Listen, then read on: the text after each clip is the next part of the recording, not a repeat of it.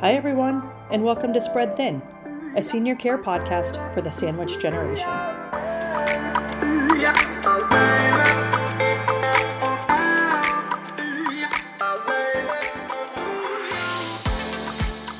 We tend to use a lot of acronyms in senior healthcare, so I wanted to give a rundown of all of them. During our podcast, I'm going to try my best to explain these. However, I want to go through them just in case you ever need them when you're out in the world. Maybe you're touring an assisted living or um, you're talking to a physician at the hospital and you want to know what all these acronyms are. So here we go. S N F, that is a skilled nursing facility. It's also sometimes referred to as a nursing home or a rehab facility or sometimes an E C F, which also that stands for extended care facility. A L, that stands for assisted living. I L stands for independent living. E D stands for executive director. That is typically who is running the building. A lot of times you'll also hear them referred to as, um, sometimes in a skilled nursing facility, it's an administrator. A lot of times at an assisted living or an independent living, it's an executive director. D O N.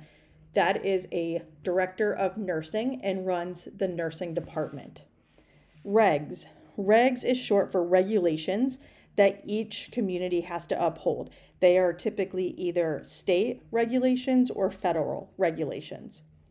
Skilled home care. That is considered nursing and therapy services. Non-skilled is private duty home care, and that is typically only private pay. That is sometimes there's a difference. You'll hear those sometimes interchangeable, but there is a big difference between those two services. D M E stands for durable medical equipment.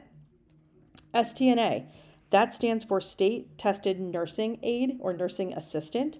Um, they're also referred to a lot of times. That position is an R A in an assisted living, which is a resident assistant or resident aide. A D Ls, you will hear that often when talking about mom or dad's mobility, things that are going on in the home. Can they do A D Ls? And that stands for activities of daily living.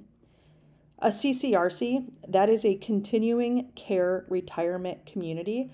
That means that they offer all levels of care in a facility, brick and mortar, basically. So think of it as they have independent living, assisted living, and nursing home. They all talk about how you can age in place there because it's a C C R C and you can go from one level of care to another without potentially having to leave their campus. P T is physical therapy, S T is speech therapy, and O T is occupational therapy.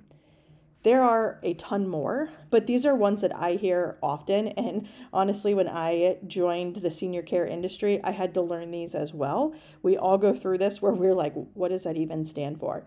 So I hope this was helpful. I'm going to post this on our website as well, so you'll always have access to it. Feel free to download it or take it a picture, take a picture of it, so you have it if you ever need it while navigating senior healthcare.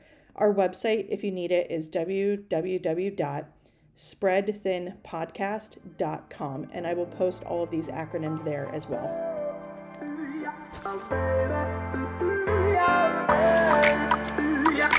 Yeah.